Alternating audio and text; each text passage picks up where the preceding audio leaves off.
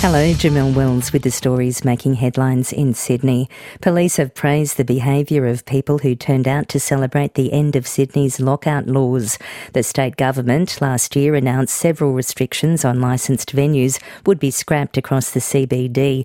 The laws only stay in place in King's Cross and will be reviewed in 12 months. No arrests have been made during last night's celebrations.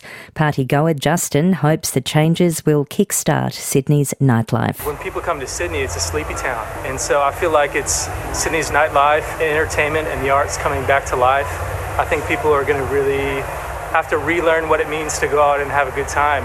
People are hungry to have a good time.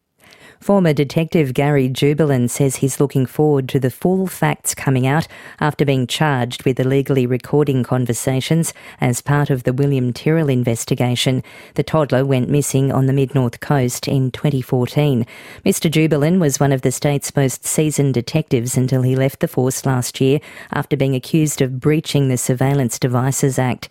He's faced a Sydney court ahead of a five day hearing and again insisted he had an operational need to record four conversations. I'm now putting my faith in the in the court. I'm looking forward to the full facts coming out in the uh, hearing set down for the 3rd of February.